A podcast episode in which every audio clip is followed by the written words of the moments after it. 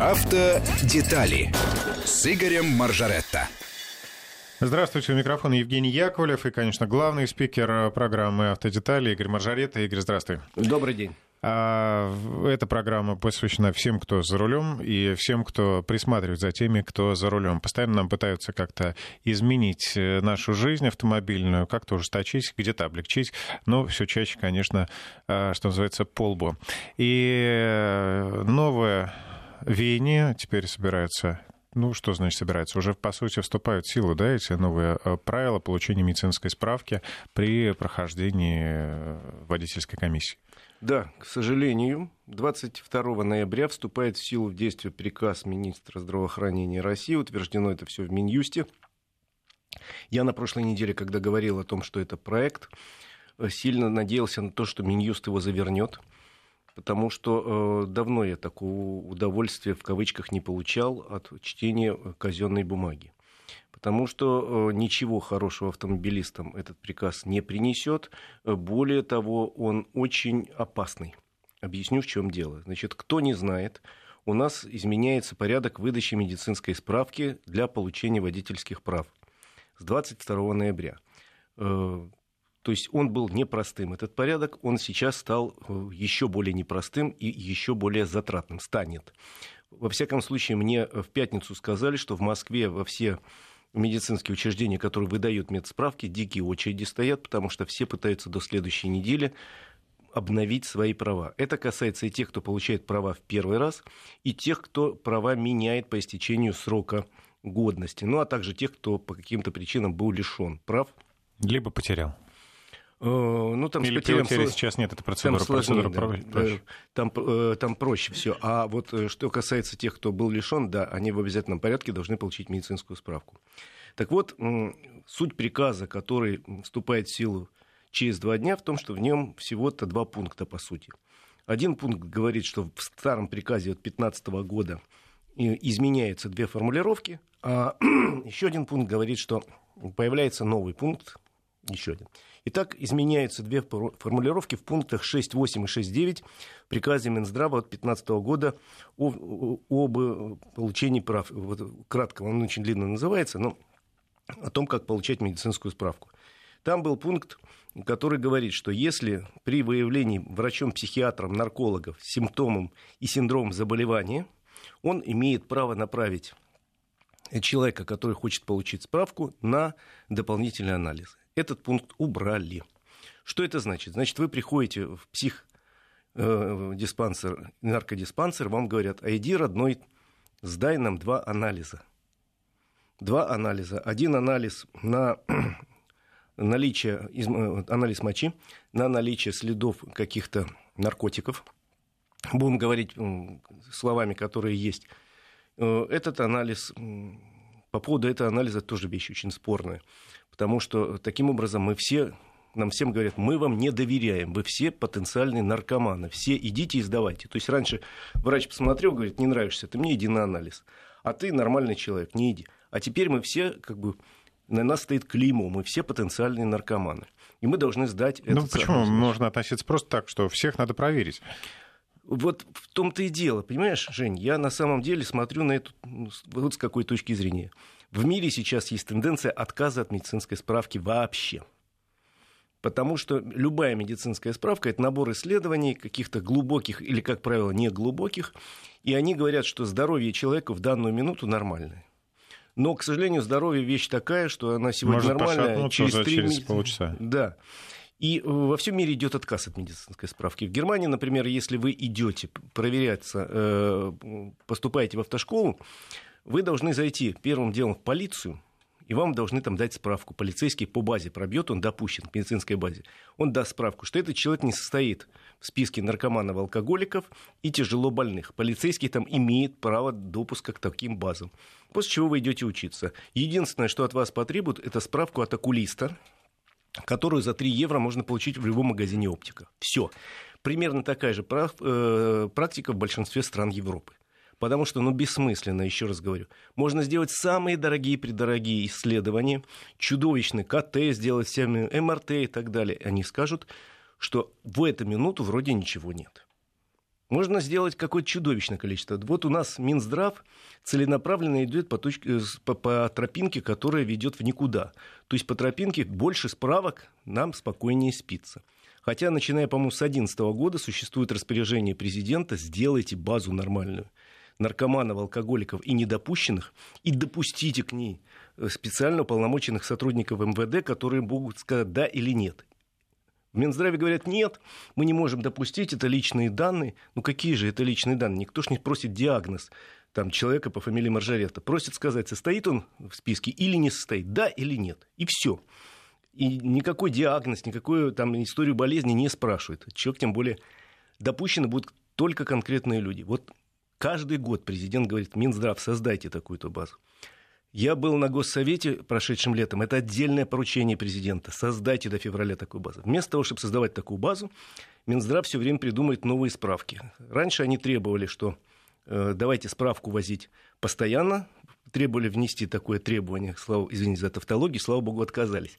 Потом они э, придумали, если помнишь, три года назад всех водителей, всех кандидатов в водители, тех, кто получает справку, заставить проходить делать энцефалограмму головного мозга.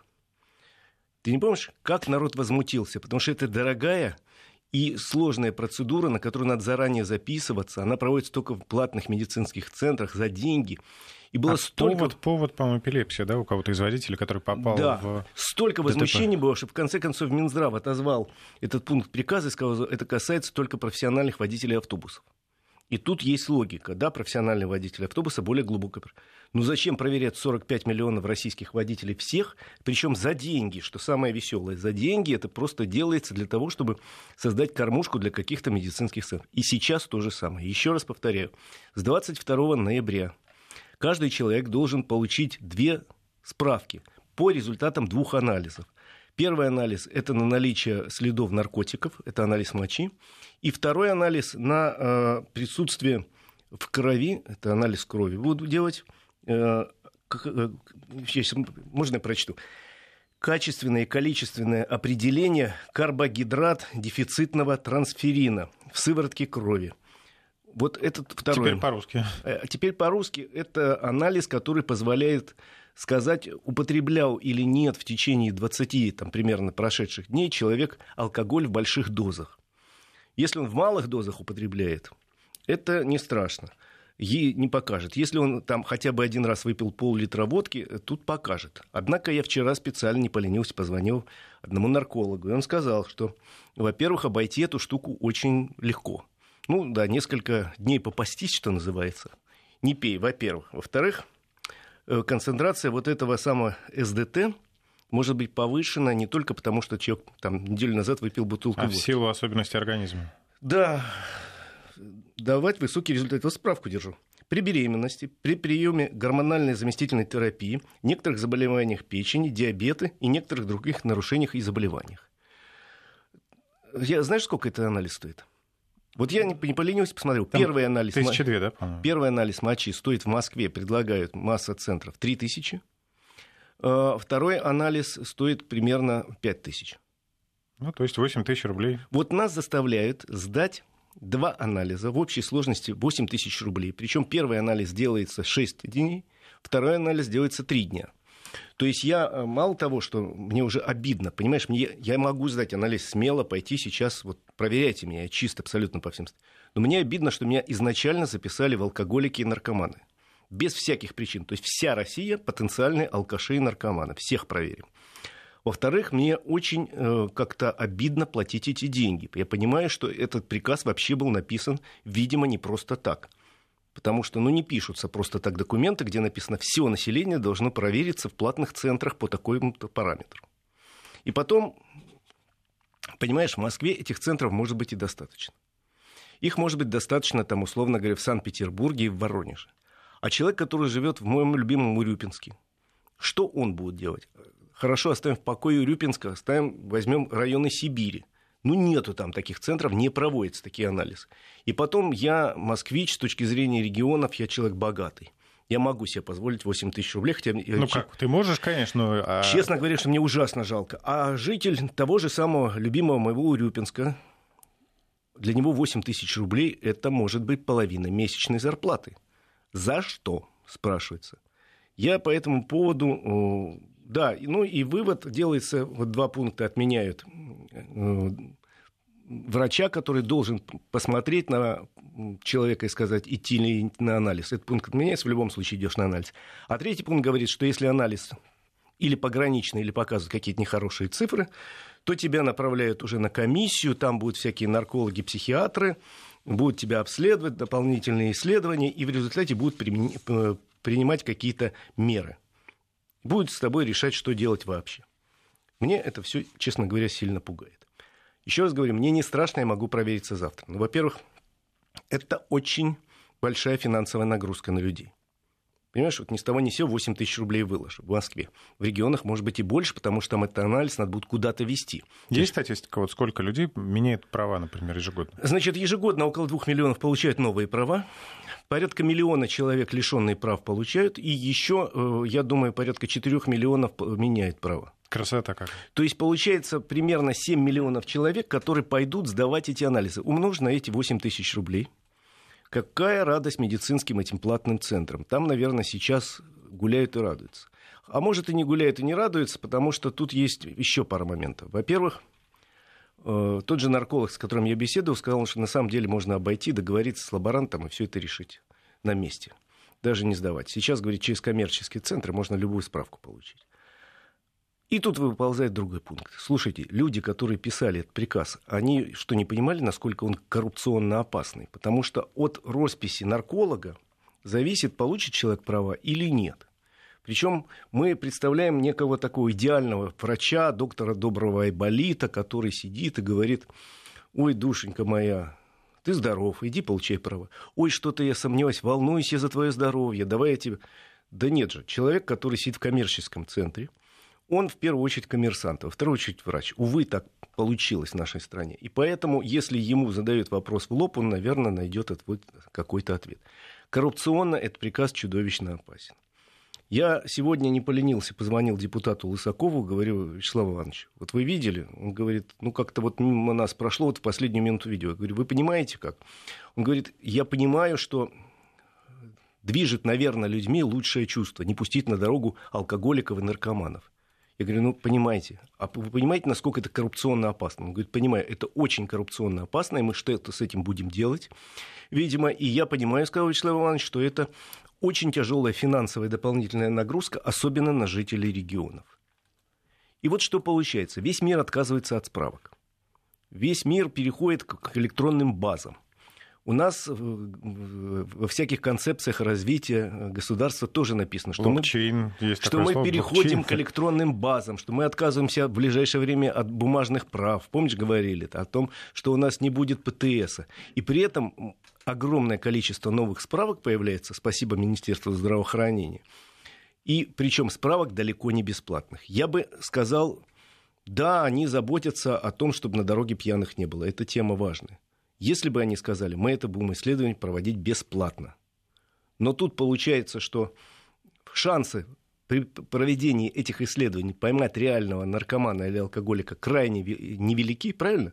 Потому что нормальный человек, он знает, например, что 20 дней там, допустим, сохраняется след ну, 20 дней как-нибудь уж потерплю, потом сдам. Или наоборот, не буду я терпеть, пойду куплю это. А вот экзотический вариант слушатели прислали. У меня брат-близнец, он гуляет, отрывается, пьет и курит. А я не пью, не курю. Но по факту два здоровых водителя. Один за другой пошел, сдал анализ. Вариантов обойти довольно много. Очень обидно, что проскакивает через Минюст такие документы. Очень обидно, что они вообще появляются.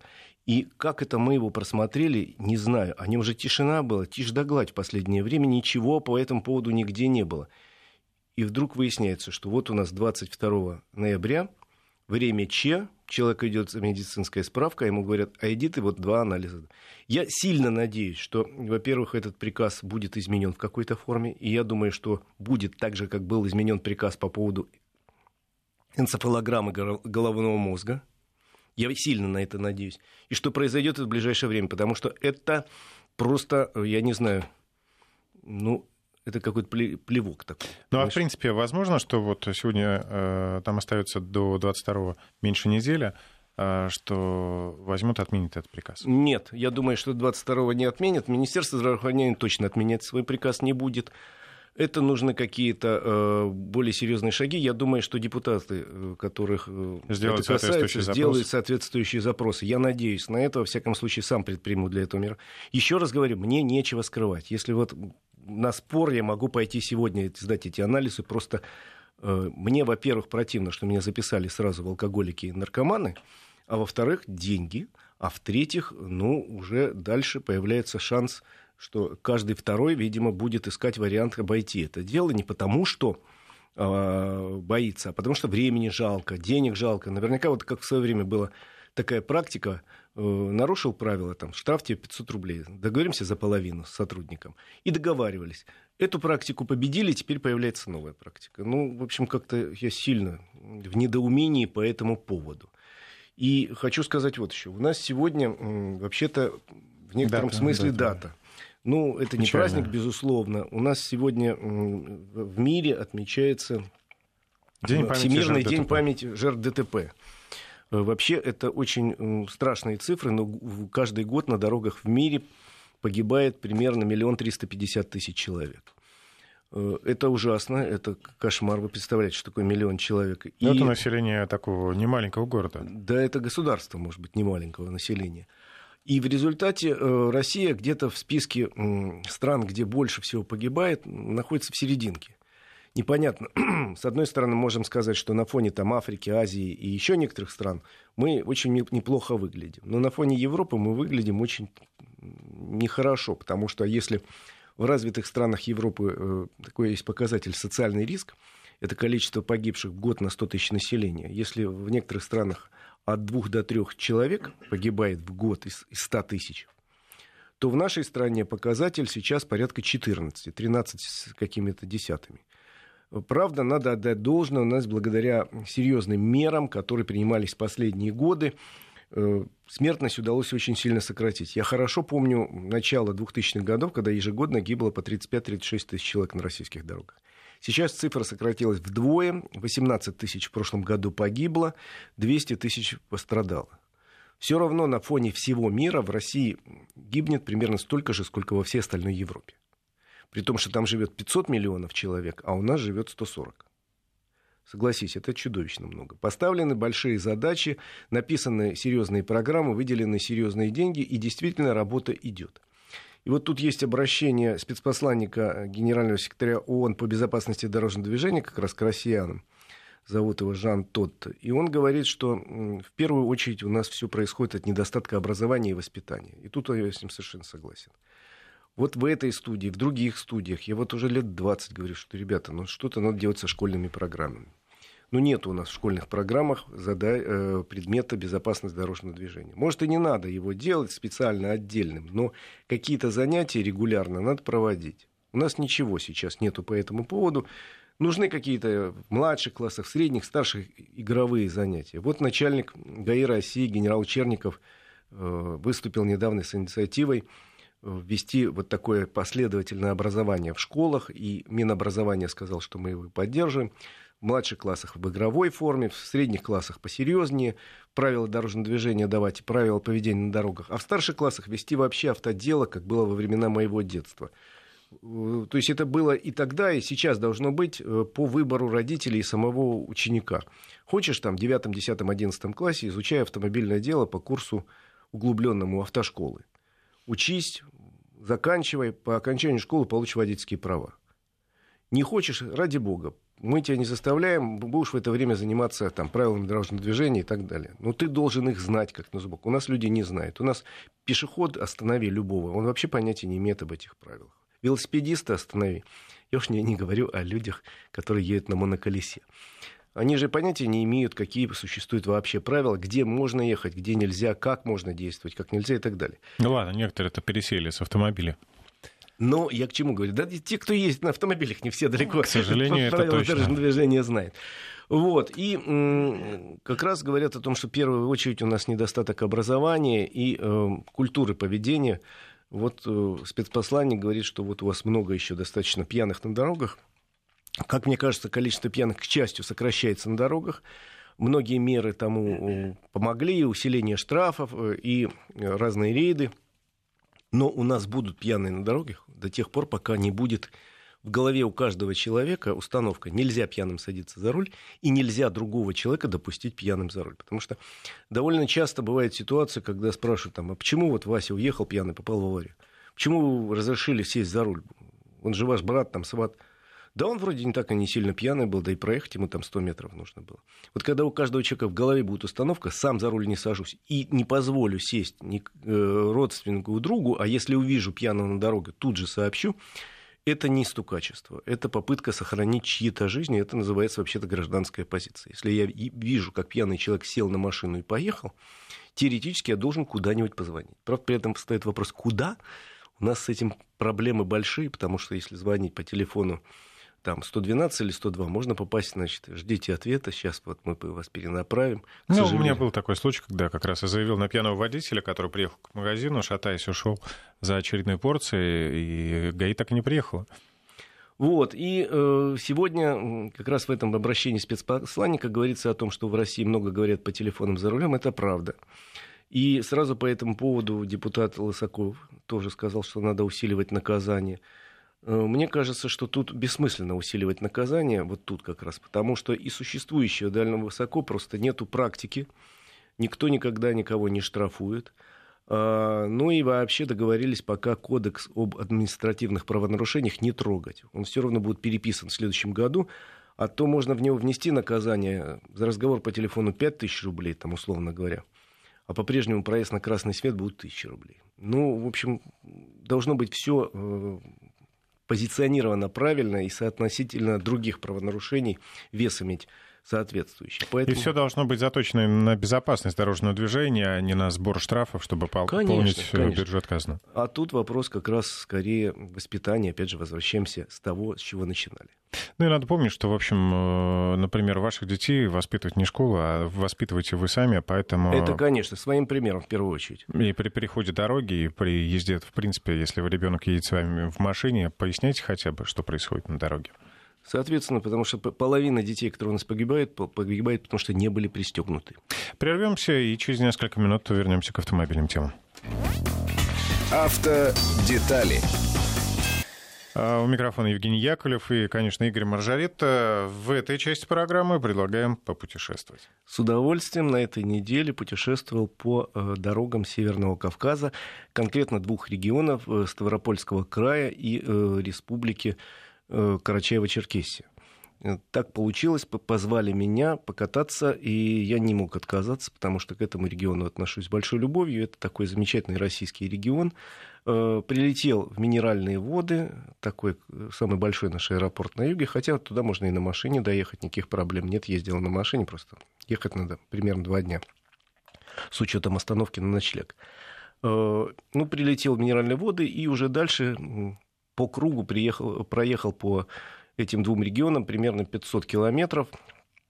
Почему-то вспомнил, у Брехта, у драматурга Брехта есть пьеса «Кавказский меловой круг». Вот у меня тут «Кавказский круг» был такой, потому что маршрут был э, минеральные воды, Пятигорск, э, Кисловодск, э, Карачаевск и до Архиза, а потом через Черкесск и Пятигорск вернулся назад. То есть Пятигорск, Кисловодск, Черкесск это были крупные города, ну и плюс новый курорт Архиз, который только активно строится. Мне было интересно посмотреть, что там происходит, а там много чего интересного происходит.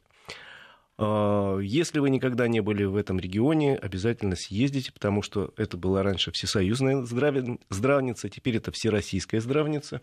И действительно, источники многочисленные минеральных вод в этом регионе позволяют от многих болезней или избавиться, или, во всяком случае, их довести до стадии ремиссии, как модно говорить. Представляешь, два раза был в Ессентуках, ни разу не попил воды из источника. Нет, так я сложилось. в Кисловодске попробовал два вида воды, очень хорошие, но это понятно, что это баловство, потому что если вы серьезно лечитесь, серьезно у вас проблема, если это надо говорить с доктором, доктор должен прописать курс какой-то, и он минимальный курс, я так понимаю, недельный, причем ну, не пить... два дня, это точно, да? Ну, не, не два стакана, понимаешь? От этого ничего не изменится, хотя, честно говоря, одна вода была очень вкусная, вторая так средняя. Но дело же не в вкусе, а дело в лечебных каких-то качествах. И вот весь этот регион страшно богат э, разными минеральными водами. Тут и Железноводск, и Ессентуки, и Пятигорск, и Кисловодск. Э, много тут источников. И плюс эти города, я имею в виду в первую очередь Пятигорск и Кисловодск, очень красивые. Ведь о наличии э, целебных минеральных вод знали еще в этих местах древние арабы. Есть в документах прописано в 13-14 веке. Первый раз русские начали исследовать Э, эти источники еще при Петре Первом. Петр Первый отправил экспедицию с тем, чтобы кислые воды эти изучить. Но а реально э, этот регион стал русским только в конце XVIII века. Кстати, крепость, э, между прочим, Кисловодск заложил Александр Васильевич Суворов в 1780 году. И Пятигорск, прошу прощения, Пятигорск. А так активно начали застраивать в начале XIX века. Это стал такой курорт, модно стало на воды ездить.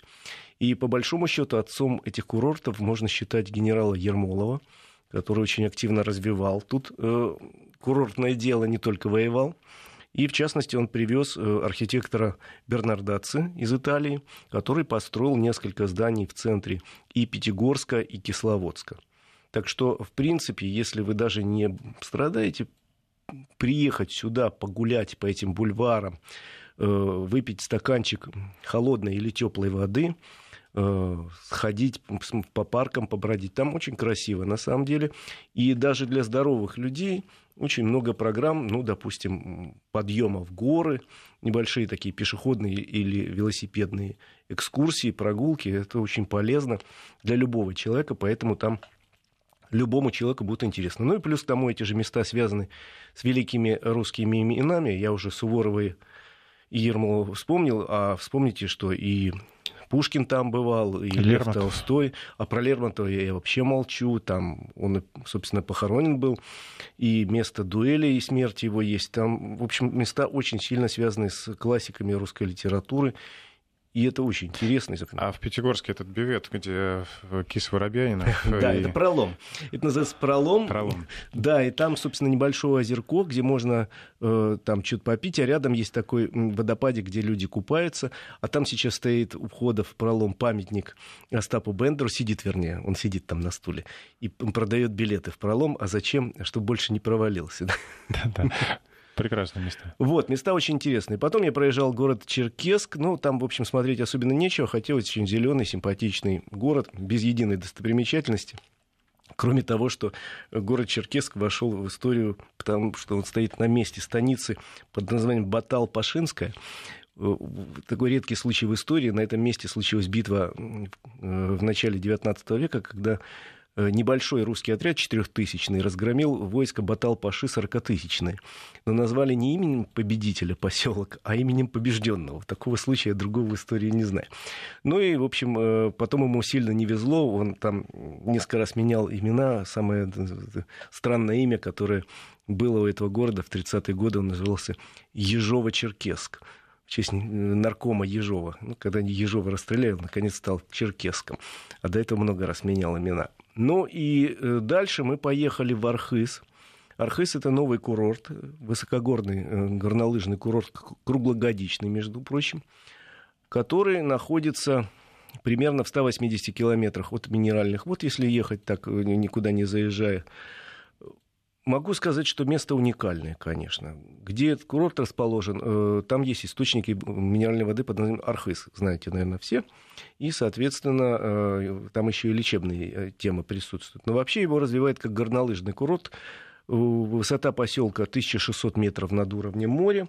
И там, соответственно, сейчас очень активно строят и подъемники, и инфраструктуру. Уже несколько отелей вполне себе серьезного уровня, 3-4 звезды построили уже достаточно хорошо развита сеть ресторанов, кафе, ну и просто небольших э, таких э, заведений, где можно съесть, например, хэчин, это местное национальное блюдо. Это такой э, пирог с сыром или с мясом, очень вкусный, надо сказать, где можно э, съесть там чурчхелу, какие-то сладости, отдохнуть, где можно купить сувениры. Это уже все достаточно хорошо развито. В этом году сезон еще не стартовал, он начинается у них поздно достаточно, где-то в начале декабря и продолжается до апреля. Но уже для туристических целей работают два э, больших, две больших канатных дороги. И, в принципе, речь идет о том, что будет э, здесь развита сеть из 60 с лишним подъемников и канатных дорог, и в общей сложности собираются построить 270 километров трасс. Сейчас пока их, конечно, гораздо меньше, но то, что мы смотрели, сейчас снега нет, это очень любопытные трассы. Там есть и для начинающих, и для серьезных людей. И есть и черные трассы, на которые, в общем, мне даже страшно смотреть было. Я не горнолыжник. Мне вообще очень понравилось, что делается в Архизе. И это действительно потихоньку, или не очень потихоньку, потому что строительство там активное началось только в этом десятилетии, строится совершенно серьезный э, горнолыжный курорт по самым таким современным требованиям, по самым современным нормативам. Во всяком случае, говорят, что зимой к ним уже достаточно много приезжают людей покататься на лыжах и не просто покататься. Знаешь, как ведь ездили на Северный Кавказ всегда в советские времена. Но при этом надо было понять, что жить ты будешь где-то в таких спартанских условиях, что каждый раз, чтобы поесть, это надо было решать проблему. Чтобы подняться на гору, там надо было записываться до заранее. Но я смеюсь, но были такие проблемы тоже. Тут все нормально, функционирует. И я сейчас на одном из подъемников поднялся на высоту 2200, посмотрел по сторонам, красиво очень. Даже при том, что снег только на э, самых высоких горах. Ну вот в районе Архиза самая высокая гора София 3670 метров. Ну, я а, вот успел посмотреть у Игоря Маржарита в социальных сетях. Действительно, красота. Вообще, Северный Кавказ, как потенциально э, курорт горнолыжный мирового уровня, вполне может рассматриваться, потому что я бывал в свое время и в Донбае, и к Эльбрусу подбирался, даже на период 11 подымался. И вот теперь Архыз, и считаю, что это очень потенциально интересные места. Надо присматриваться, и если человек занимается горными лыжами, это тоже вариант. Долетел из Москвы за час пятьдесят до Минеральных вод, оттуда на маршрутке, условно говоря, два с половиной часа, и ты на месте. И вот тебе все удобства, причем сам, самого разного уровня. От простых каких-то мест для расселения до четырехзвездочной гостиницы со спа, которая там тоже уже присутствует, с бассейнами, там, со всякими разными банями и uh, всякими uh, услугами такими водными. То есть, э, в принципе, мне понравилась это моя поездка. Единственное, могу сказать, активно строятся дороги но еще далеко до того, чтобы эти дороги были хорошего уровня. На самом деле, э, первой категории соответствуют только небольшие отрезки дорог в районе от аэропорта до там, Пятигорска, Кисловодска. Дальше дороги строятся активно в районе Черкеска, э, достаточно активно, но они еще не очень хороши. Участки есть очень хорошие, есть похуже. Э, есть какие-то дороги совсем не очень хорошие, разбитые, но, еще раз говорю, видно, как идет работа. Ну и плюс обязательно надо помянуть, как ездят местные. Местные ездят, конечно, своеобразно. Парк там тоже своеобразный. Есть очень богатые автомобили, но очень много автомобилей старых советских. Э, Жигулей в первую очередь, и Волк тоже.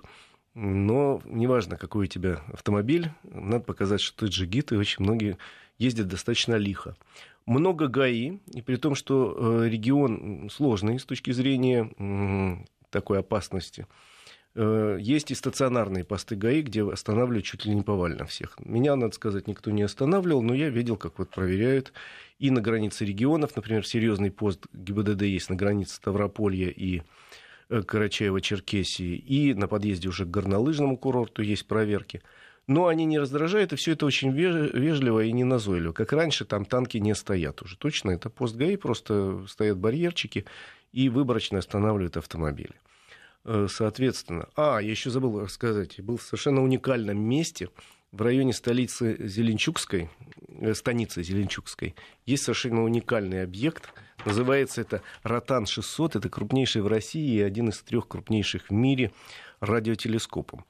Э, это странное такое сооружение. Больш... Ну, 600 — это диаметр в метрах.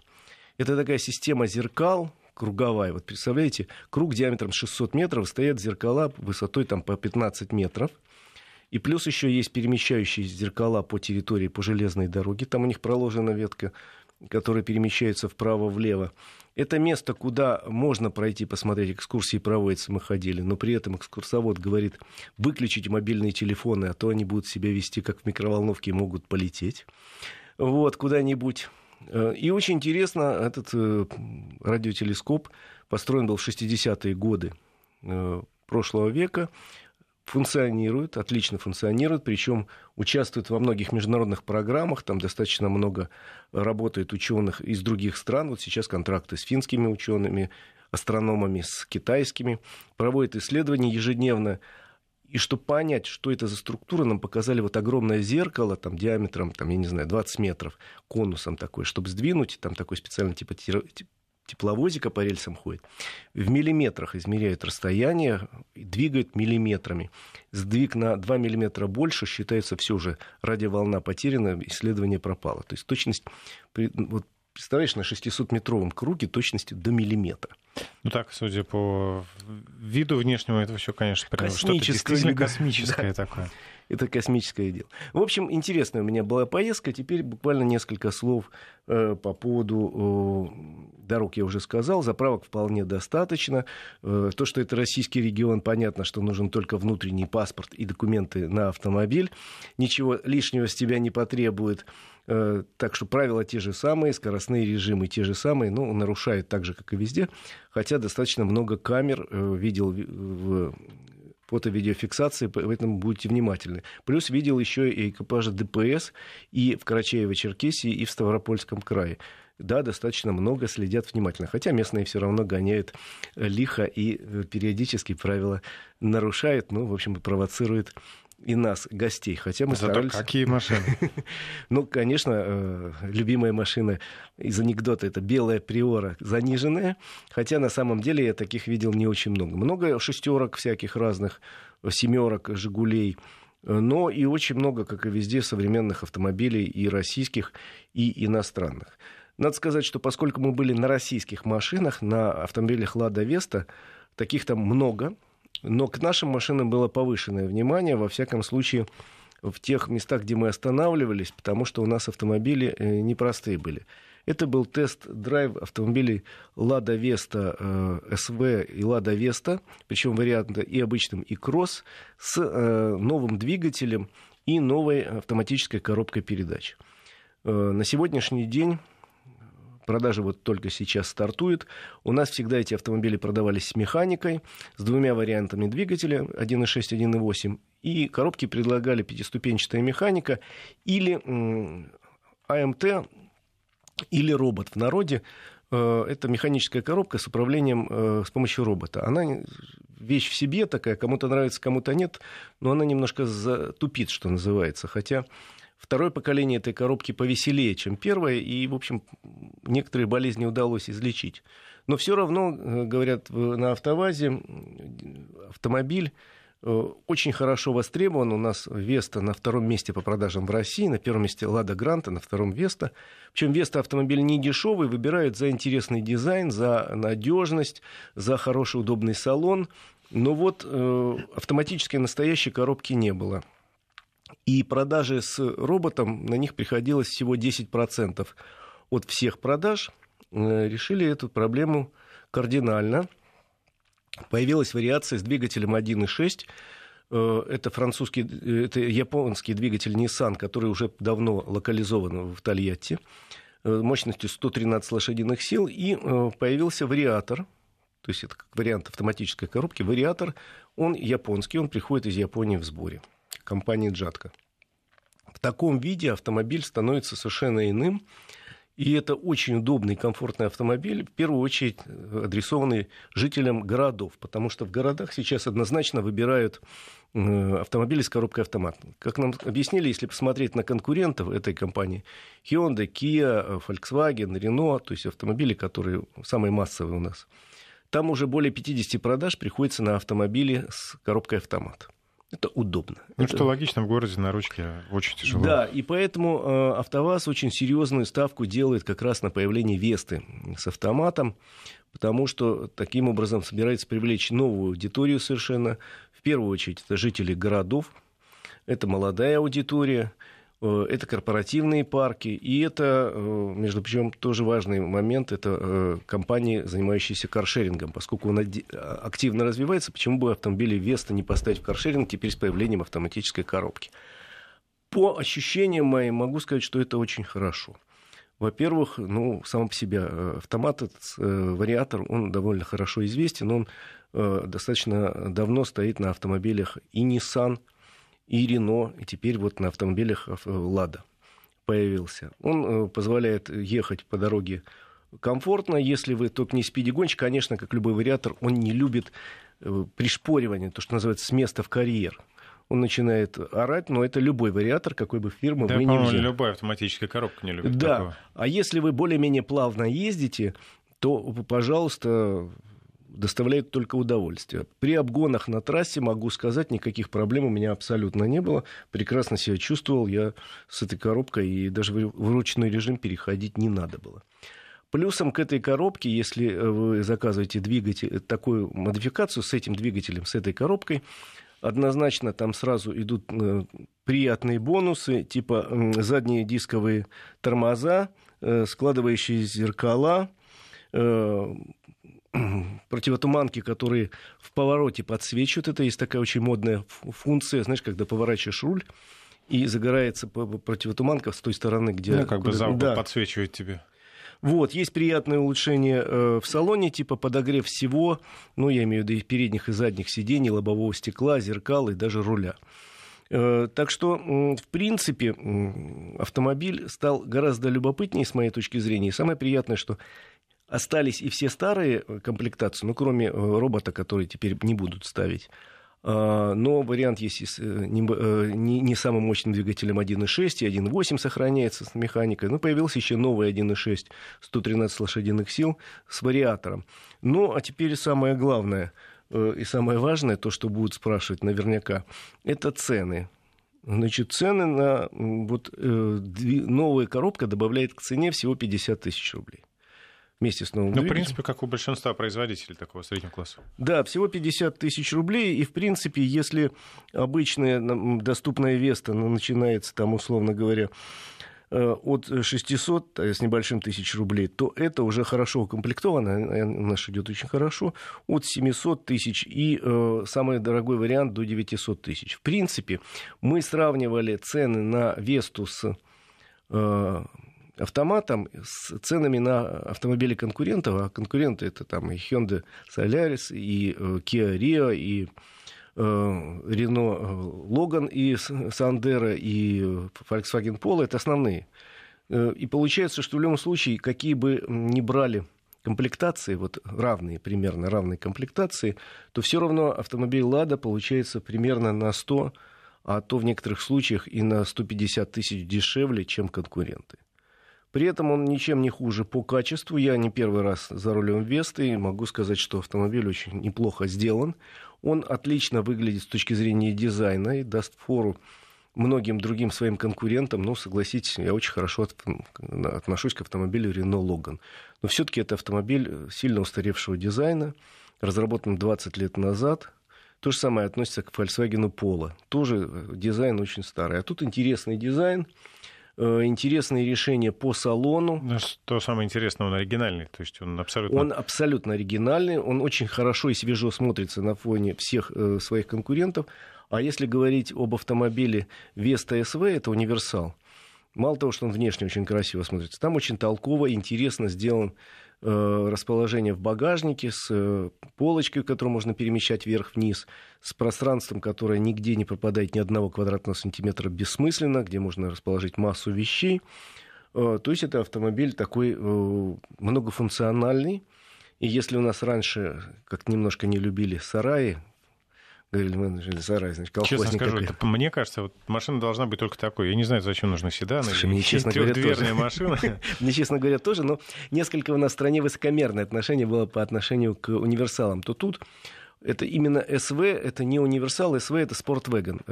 Два слова. Сколько, какой расход на вариаторе? На вариаторе расход получается, я смотрю сейчас, в смешанном цикле 7,5 литров, по трассе у меня 6 с небольшим литров было. То есть очень приличный расход, это серьезная экономия. Разгон я космическим не назову, примерно 11-12 секунд, но для такого автомобиля это вполне себе нормально. Главное, чтобы цена не перешагнула этот страшный психологический барьер миллион рублей. Пусть держит уж хотя бы вот Пусть на таком держит. уровне. Спасибо, Игорь Маржарета. Прекрасно сегодня попутешествовали. Мы прям, знаешь, мысленно побывали там с тобой. До новых встреч. Хорошей дороги. Автодетали